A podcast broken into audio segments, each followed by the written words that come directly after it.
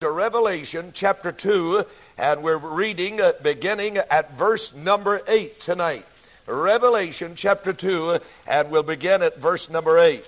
And mentioning our visitors, I overlooked my mother in law and father in law, uh, Momo and Papa Webb. Glad to have them here tonight. Uh, he keeps us all straight on the hill, I'll tell you that. Now, it's hot to me, and I'm going to take my coat off. I don't know what's happened to the blower out there. I guess the blower is going. There's nothing cool, is it? All right, Revelation 2, and uh, we come tonight to uh, the letter to the church of Smyrna. Verse 8 reads like this And unto the angel, the angelion, the messenger of the church, the assembly in Smyrna, write These things saith the first and the last which was dead and is alive. I know thy works and tribulation and poverty, but thou art rich.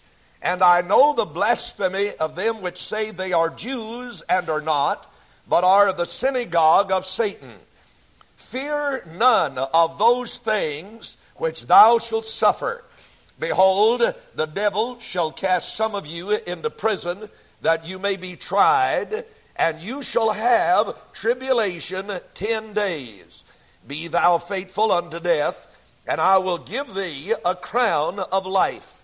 He that hath an ear, let him hear what the Spirit saith unto the churches. He that overcometh shall not be hurt of the second death. Now, as I pointed out to you earlier in the previous messages, in chapter 1, verse 19, we find the divine outline of the entire book of the Revelation. In verse 19, remember these words, and the Lord said to John, Write these things which thou hast seen, chapter 1, and the things which are, chapter 2 through chapter 3, and the things which shall be hereafter. Revelation chapter 4 through the end of the book of Revelation. Now, that's God's simple outline of this particular book. We have already seen the things that John mentions and says, which thou write the things which thou hast seen. That is, he refers to the glorious, majestic, thrilling vision that was given him of our Lord Jesus Christ. You'll notice in that particular vision that many character traits of the Lord Jesus were expressed and given. And also, it's very interesting to note this that all of those character traits are incorporated to some degree, part and maybe not only one, but maybe two, in the letters to these particular churches. I'll remind you of one other fact that we have already considered. And that is, there is a fourfold view or application of these particular letters that are written to the seven churches. And uh, let me give those to you again. First, there is the application or the view that we can call the present application. That is, there was a, an, indeed existent at the time churches by these particular names, and the Lord was speaking a, a present message to them in their distress, in their need, and in their problems. And then you'll find that not only is there a present view or application, but secondly, there is a personal application which simply is to say, in every one of these letters, there is a personal message for every one of us who read, who hear, who uh, obey what our Lord has given. And so there are many times those personal applications are, are, uh, are, are understood by us. In this particular letter to the church of Smyrna, how often, as I said last Sunday night, I have to go back to what the Lord said to uh, the church in Smyrna and said, I know thy poverty. And uh, that's a personal encouragement to my heart. I know thy poverty, but thou art rich. And then there is a perennial application or view. And that is to say that there is never a time in the history of the church on this earth when some of, if not all of these things, were not existent. So it is a perennial message to the church from the time of its birth at Pentecost until the coming again of our Lord in the air to receive the church unto himself. Now then, uh, there is a fourth application, and that is, it is there is a prophetic view or a prophetic application.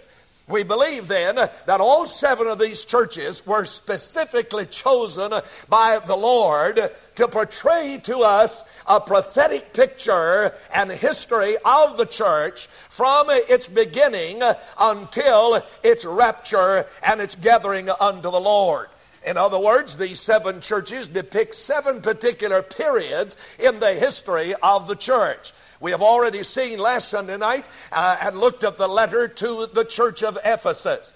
And the church in Ephesus, in the prophetic uh, time uh, uh slot, uh, fits into the church in its, in its existence from its beginning up until about 100 AD.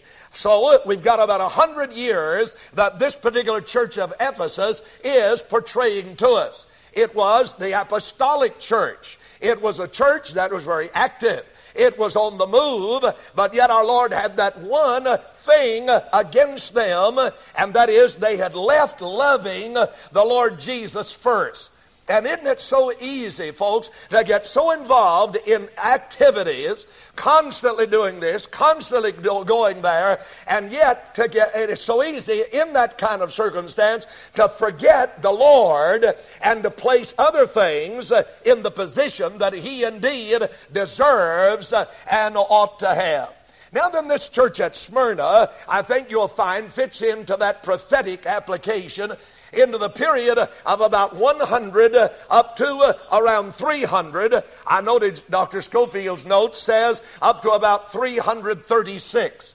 If you were a student of church history, it would be amazing if you were to read that history of the church. You would find so many of the things that are mentioned in these particular churches existed in these particular time slots of the church and its existence on the earth. So here is the church of Smyrna. Uh, it is called the suffering church. Uh, I like to think of it as the church of the burning bush the church of the burning bush. Do you remember that incident back in Exodus chapter 3 when the Lord arrested the attention of Moses? And there was that bush that was aflame with fire. And Moses saw that and he was so amazed, for he saw the flame around the bush, but the bush was not consumed. And he turned to see what this was all about. Fire, indeed, is representative of judgment, of trial, of severity. And yet, the church of our Lord has gone through many a period of fire and testing and tribulation, and yet, thank God, it is not consumed. It is still existent. It is the church triumphant and the church glorious. And then uh, uh I think of the words of our Lord who said, that upon this rock I will build my church, and the gates of hell will not prevail against it. And the term is, the gates of hell will not swallow it up. And so the church may be suffering. It has gone through many a trial and test and persecution and setback, but still, thank God, it is in existence. I think primarily that reference in Exodus 3 applies to the Jew, to the people of Israel, but I thought you would see with me a definite application here to the suffering and the persecuted church. The name Smyrna was not chosen haphazardly. For the name Smyrna actually comes from the word from which we get the word myrrh. Uh, it is a, an aromatic spice whose fragrance literally is best uh, noted when that, uh, that uh, spice is crushed uh, and bruised. And so here is the church of Smyrna the suffering church, the bruised and the bleeding church, if you please. Now, this letter has been called as well the poor rich church, the letter to the poor rich church. The church at Smyrna, you'll find, was a church that endured great persecution. And in the history of the church in those years of 100 to about 300 AD, persecution was very severe and very harsh. It was directed uh, during the time of from Nero up through the Emperor Diocletian. The persecution that these men brought upon the church was uh, something uh, I think that most of us could really very, very little, uh, if any, understand what they endured. This was actually the second great persecution of the church. The first was in the beginning of the church, back in the apostolic time, and now comes the great persecution brought on by these emperors of Rome. The city of Smyrna, by the way, preserves uh, its name uh, until the very present day. It has its same, same name. However, in about the year 500 BC, the city of Smyrna was uh, destroyed. There was an ancient poet uh, who, uh, who said of this city of Smyrna, Pride destroyed Smyrna. And pride will not destroy a city, it will destroy a family, it'll destroy a church, it'll destroy an individual. The Bible warns us severely about the ultimate result of the proud heart. Pride goes before destruction, and a haughty spirit comes before a fall. Though the city was destroyed in around 500 BC, Alexander the Great restored and rebuilt the city of Smyrna, and still the very place maintains uh, that name of Smyrna. The city was populated largely by Jewish and heathen, but there was a minority, a small group of those who called themselves followers of the Christ. In other words, a small group in the city of Smyrna were born again Christians. Another interesting note of history I found was that Polycarp, one of the great church fathers, was apparently the bishop of the church in Smyrna. This great man of God stood firm and tall for the Lord Jesus in his ministry at the church of Smyrna. So, with such hostile circumstances prevailing in this city and in the church of Smyrna, the Lord addresses himself to these in Smyrna as, and notice what he says, as the first and the last, the one who was dead and is alive. I think, number one, our Lord chose that trait and character trait of himself for a specific reason, and that was to say to these Christians who were suffering so greatly in Smyrna that he himself was the master of these darker matters. He was the master of life and of death, of hell and of the grave. Back in chapter 1 and verse 18, you'll find where John saw him and heard him say, I am he that liveth and was dead, and behold, I am alive forevermore, and have the keys of hell and of death. The, the key is, by the way, a symbol of authority. It is a symbol of the answer. And I'm glad that our Lord not only is the authority, uh, has power over death, over hell, over life itself, but He is the answer to the problems of life, to the problems of death, to the problem of hell. And not only that, but he reminds them of his authority uh, in this expression. He is reminding them as they are facing the threat of death that he has authority over death. I think as we could well remember how our Lord approached the tomb of Lazarus. He who had been dead and was buried. And yet, when our Lord came upon that scene and spoke with authority, Lazarus, come forth. Uh, the very authority of our Lord caused the jaws and the chains of death to fall asunder, and Lazarus, who was dead, came forth. Notice very carefully what he does say here. It is not, he does not say, rather, he that was alive and is dead. Did you notice that? He said he was dead and is now alive. If he had said he who was alive and is now dead, he would have been no better than Mohammed, no better than Buddha, no better than Confucius. And yet, that's all you can say about the false religion of the world. Their leaders, their founders, you can go to their tombs, that's where their bones are. But when you go to the grave where they laid our Lord, thank God it's empty. And I know it is. Now, I, have been in there myself. I went in and just shouted up a storm inside of that old rock cavern and uh, praise God that I knew uh, He wasn't there. And so uh, He is alive. He was alive now, though He was dead. He was dead as alive, tells us of the resurrection. Paul reminds us because Jesus came forth from the grave, we too shall rise. I know that Taze Russell and the Jehovah's Witness, Watchtower Society, uh, Millennial Dawnist, uh, I don't know whatever other aliases they may have. If I was as crooked as they were theologically, I'd change my name every once in a while too. But anyway, you're welcome. But anyway, uh, Taze Russell and his group says that Jesus' body was not really resurrected. Uh, all that happened there was some gaseous form or some spiritual kind of resurrection. Now, if it had been a spiritual resurrection, they'd have found his body in there. But you see, the Bible reveals that Jesus came forth and his body raised up from the dead, victorious over death and the grave.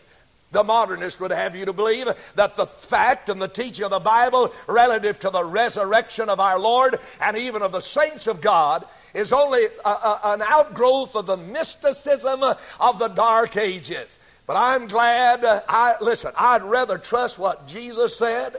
I'd rather trust what God said any day than any kind of modernist theological professor who stands in the swankiest uh, classroom in America. I'd rather believe our Lord. Well, he was dead. The Bible teaches that. He died because of our sin.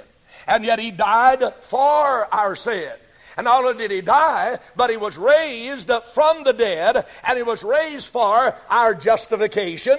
He was raised for our life. So here our Lord encourages the suffering, persecuted children of God in Smyrna and reminds them of his character that he is the one who has the authority over death. They need not fear death, for he has the key of death and of hell itself.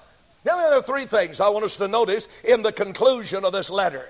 Notice with me the comfort that he gives to them, the counsel that he gives to them, and finally, the crown that he offers. So look at them with me. He comforts them and says, look back at the verse, verse number, uh, verse number nine, and he says, I know thy works. I know thy works.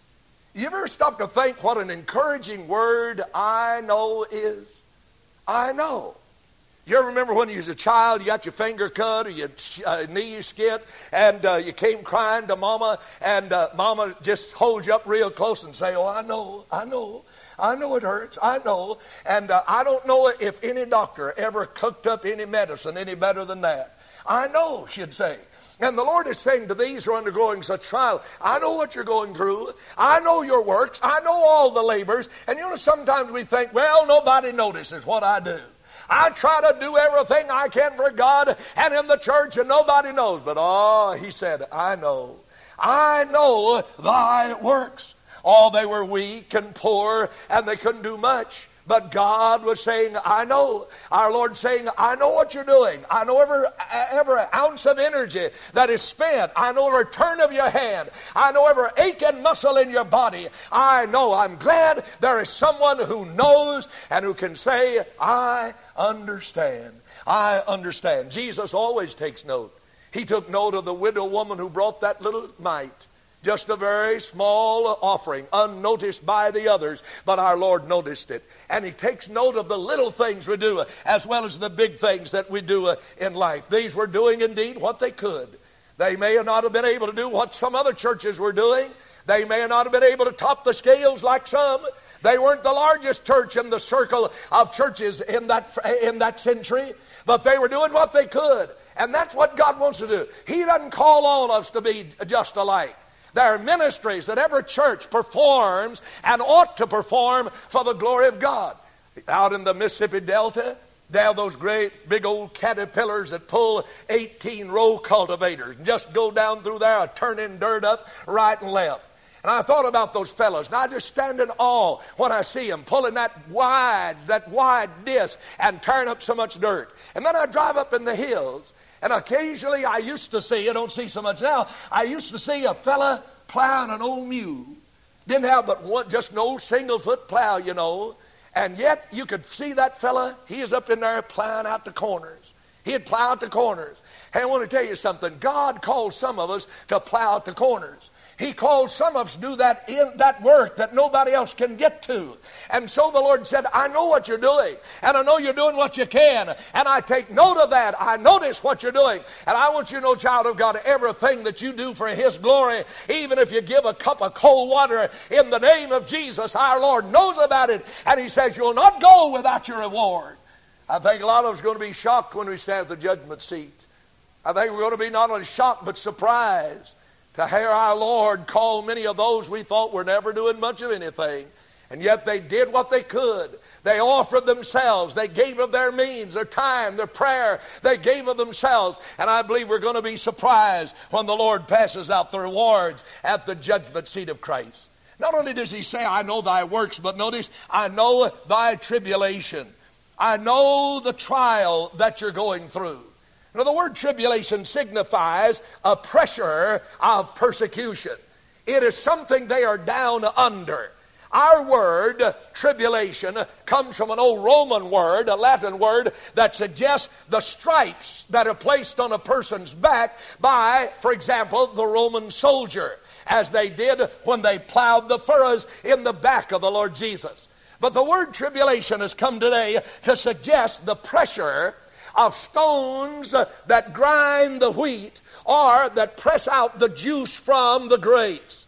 Those giant stones, you've been down some of you, those old grist mills and uh, ran by water, and those stones just grind around on each other. And the Lord is saying, I understand what you're going through. You're underneath the pressure, and it seems the very life of your being is being pressed out of you, and there's no hope for you. All He said, I know what you're going through. And you see, when Jesus said, I know, He spoke from the standpoint of experience.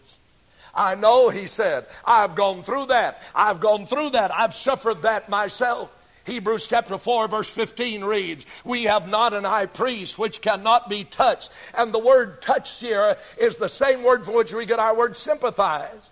We have not an high priest who is not able to sympathize with the feeling of our infirmities, but was in all points tempted like as we are, yet without sin. Aren't you glad there's someone who can sympathize with you?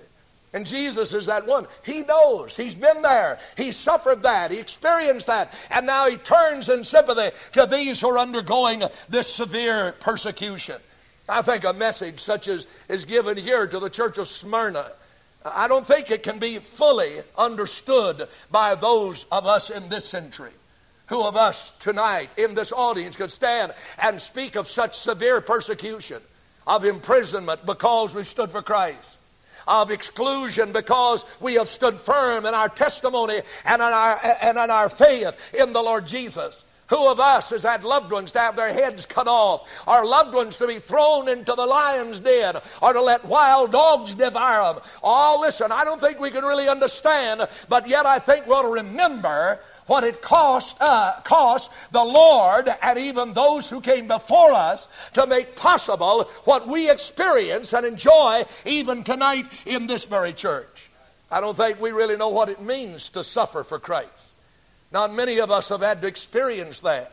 And yet, this very church itself was suffering because of their testimony of the Lord Jesus. And yet, I think sometimes we do not suffer because we're more diplomats than we are denouncers of sin. I think if we stood as tall and firm and courageous as those in the early days of the church against sin, perhaps there would be far more persecution levied on us. John the Baptist was one of those who suffered uh, the loss of his very life because he dared to stand in front of a king and say to him, It is not right for you to have your brother's wife. The Bible does tell us, as Paul wrote to Timothy, however, that if any man will live godly, if his life is of godly character, he shall suffer persecution. And so then, the Lord saying, I know what you're going through. I know the tribulation, the trial. I think of Polycarp, the bishop of this church uh, in Smyrna. It is said that at the age of 86 years, he was arraigned before the tribunal, sentenced to death, to be burned at the stake. And after having been tied to the stake and the wood was there, ready to be lighted, They said to him, We give you one last chance to denounce this Christ whom you preach, to deny your faith. And Polycarp rep- replied, saying, Eighty and six years have I served him, and he hath done me no wrong. How then can I speak evil of my king who saved me? Thank God for a man like this man who would stand even in the face of death itself. And the story tells us that he died singing and praising God. Oh, what a difference there is in those of the early days of the church and those of this day. We can just be under a little trial, under a little persecution, and man alive, we're ready to throw in the towel. We complain, we grumble, but yet Polycarp praises God and sings songs of thanksgiving to Him that even he was worthy to suffer such. Many of those in early days suffered, as did these in Smyrna, under Nero, under Diocletian. Many were thrown to the dogs that tore them limb from limb. Same thing occurred when they were thrown to the hungry lions. Many were made literally human candles and lighted and used as light uh, to give forth light in the stadiums and the arenas. Others were beheaded. In the book of Hebrews, the record of Scripture itself speaks of what many endured. Look in Hebrews chapter 11 just for a moment. Chapter 11 of Hebrews in verse 36. And the verse says, And others had trial of cruel mockings and scourgings, beatings, yea, moreover, of bonds and imprisonment. They were stoned. They were sawn asunder, sawed in two. They were tempted. They were slain with a sword. They wandered about in sheepskins and goatskins, being destitute, afflicted, tormented, of whom the world was not worthy. They wandered in deserts and in mountains and in dens uh, and caves uh, of the earth. How many of us would fit into any of that category? Because we've stood firm and tall and faithful to our Lord Jesus Christ. It's a strange thing, but yet our Lord chooses the lot for some to suffer. I could not give you an answer why we in this country of America have not suffered the severe persecution because of our faith in Christ that some have. In Russia, as, as, the years have gone by, hundreds upon thousands of men and women uh, have been imprisoned and died and executed because of their faith in the Lord Jesus. Many have been cast into prison because they simply passed out a gospel tract uh, they were found in, the, found in their possession was found a Bible, a copy of the sacred Word of God. They were imprisoned. They were castigated. They were outcasts of society. Oh, listen, how little we endure in this day for the sake of the Lord Jesus. And then he said, I know something else about you. I know thy poverty. I know thy poverty. Oh, listen, the Lord Jesus knew experientially what it meant to be in poverty. He had not even a place to lay his head, no home, no roof over his head that he could call his own home. And yet our Lord Jesus says to these, I understand. I understand what you're suffering. I understand your poverty. And I can't help but believe, as our Lord says this to them, undoubtedly some in Smyrna have been saying, Oh, we're so poor. We can't do anything. We're, it's just impossible. We don't have the means to do it. And we're in such great uh, grip of poverty. And I think the Lord must be saying to them, You're making the wrong confession. For He said, I know thy poverty. Actually, their properties had been confiscated, they had been robbed of their possessions.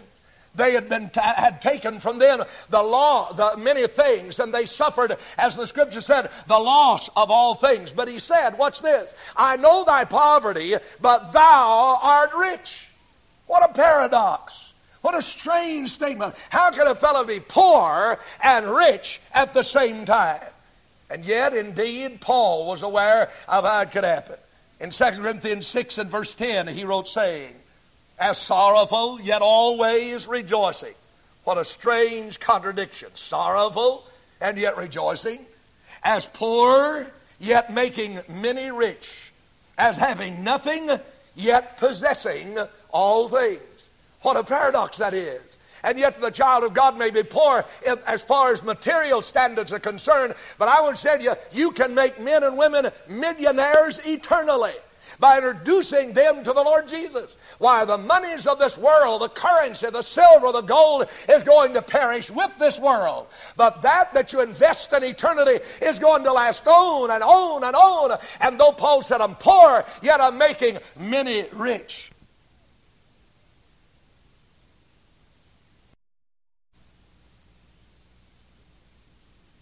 Rich, he says.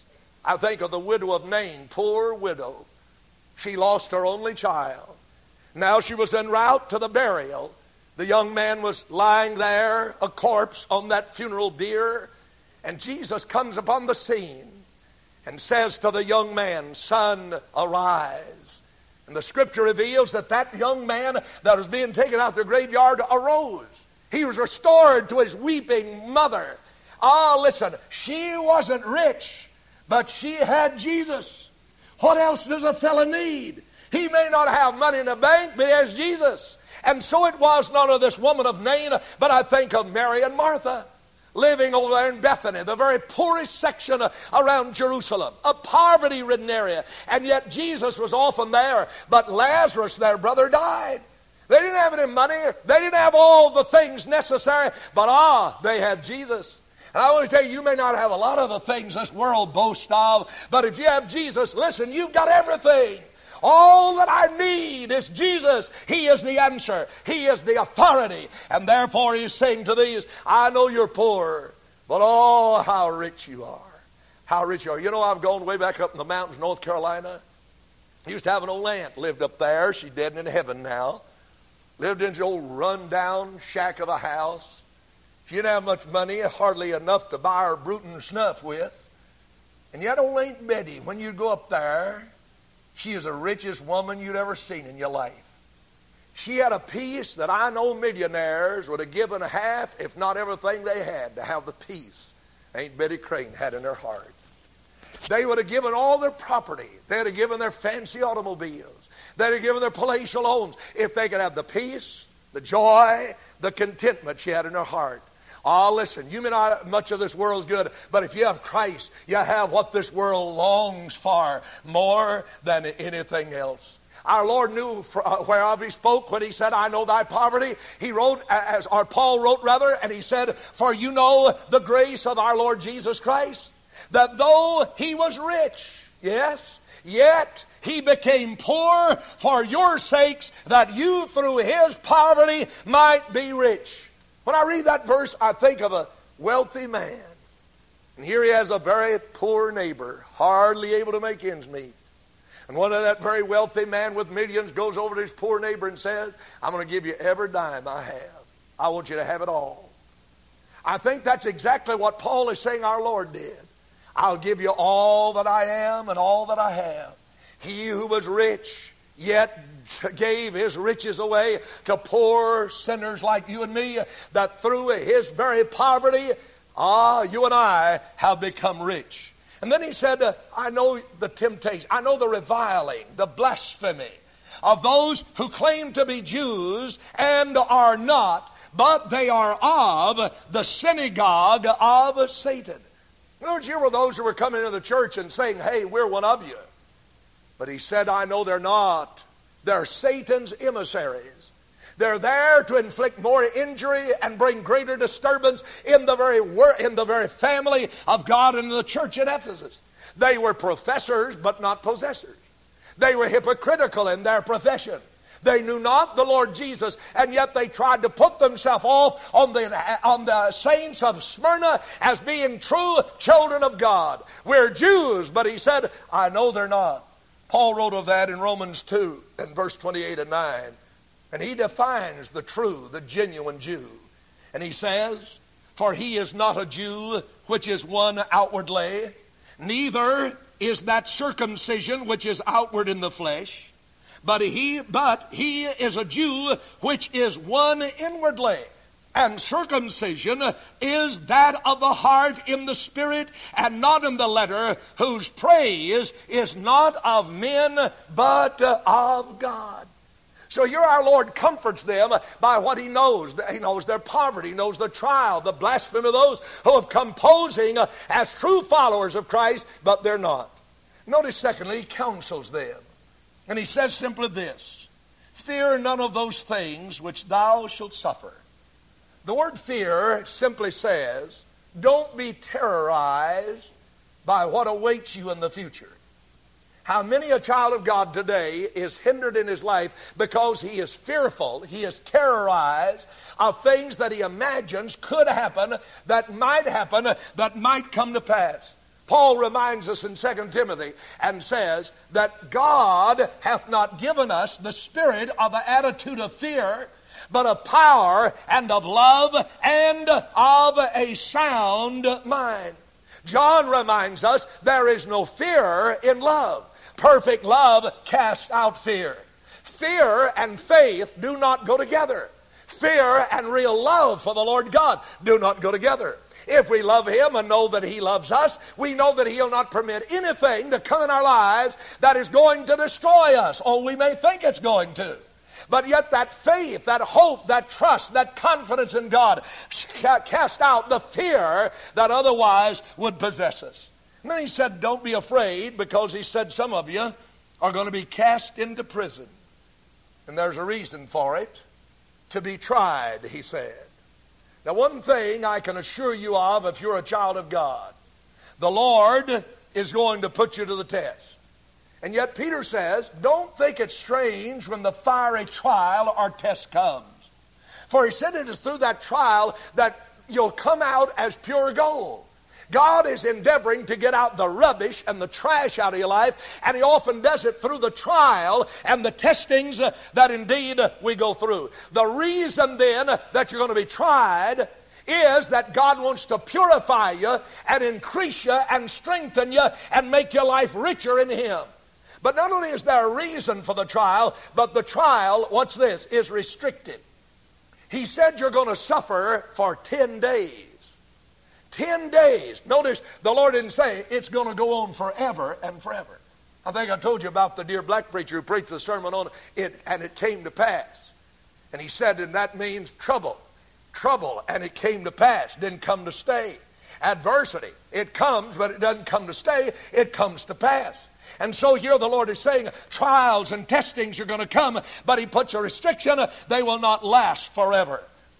Somebody said that Perhaps this very 10 days could have referred to 10 different rulers in Rome who indeed inflicted trial and severe suffering upon the people of, of, of the Lord in the church of Smyrna. I don't know about that. So there's a special period, a short period of testing that they were going to go through. Now he said this I counsel you, be thou faithful unto death. Be faithful unto death. We talk about that, but many folks, hard for them to be faithful in life, much less death. So be faithful unto death, trustworthy, be uh, dependable, be reliable unto death itself. Stick by the gun, stay by your post, stick to your job, even in spite of the persecution and the adversity. And then finally, notice the crown that he promises there. He said uh, in the last, uh, the last verse, be thou faithful unto death, and I will, verse 10, and I will give thee a crown of life. He that hath an ear, let him hear what the Spirit saith unto the churches. He that overcometh shall not be hurt of the second death. And Jesus said, And I give unto them eternal life, and they shall never perish. The truth is, Jesus is saying, you may experience the first death but the second death will not touch you. Why? Because they have been saved by trusting Jesus Christ. He has given them that second birth. He has given them eternal life in Himself. And therefore, the second death cannot touch them, have any power over them whatsoever. He does say, To him that overcometh, to him that overcometh. And yet, John tells us who the overcomer is. Who is he that overcometh, even he that believeth that Jesus indeed is Christ? It is our faith that overcomes the world. And it is through that same faith in the Lord Jesus that we're made children of God and given assurance that the second death will have no part, no, will not touch our very lives. The suffering church of Smyrna. God grant that when you and I go through trials, we'll not give up the ship we'll not throw in the towel, but that we'll remember, even in spite of all that we're going through, the Lord saying, I know. I know what you're hurt. I know where you're hurting. I know what you're experiencing. I know the pain that's there. I understand. And he's saying, if you'll stick with the guns, death itself may take you away physically from this earth, but I'll give you a crown of life. Life is yours in Jesus Christ. God grant that we in this day will be a part of that, the, the church of the burning bush. That in spite of all we go through, still we'll not be consumed, but we'll stand tall and firm and faithful for the Lord Jesus Christ. Let's bow our heads to pray. Our Heavenly Father, we thank Thee for Thy Word. We thank Thee for the comfort that it brings us. And dear Lord, we're so glad that we have a Savior who knows. We're glad that you know what we experience. You know the pain that's in our hearts that's so deep sometimes we don't even have words to express it. Lord Jesus, we're grateful that not only do you know, but you stand by us. You give us thy promise. Lord Jesus, we know we're going to go through some trials, testings. Many of our people here tonight have gone through some of those, and some are going through them. Help them to know that you're standing with them, that you know. And the Lord, you will not permit those trials to last forever. You have restricted them. You said in the Word that there hath no temptation taken you, but such as is common to man.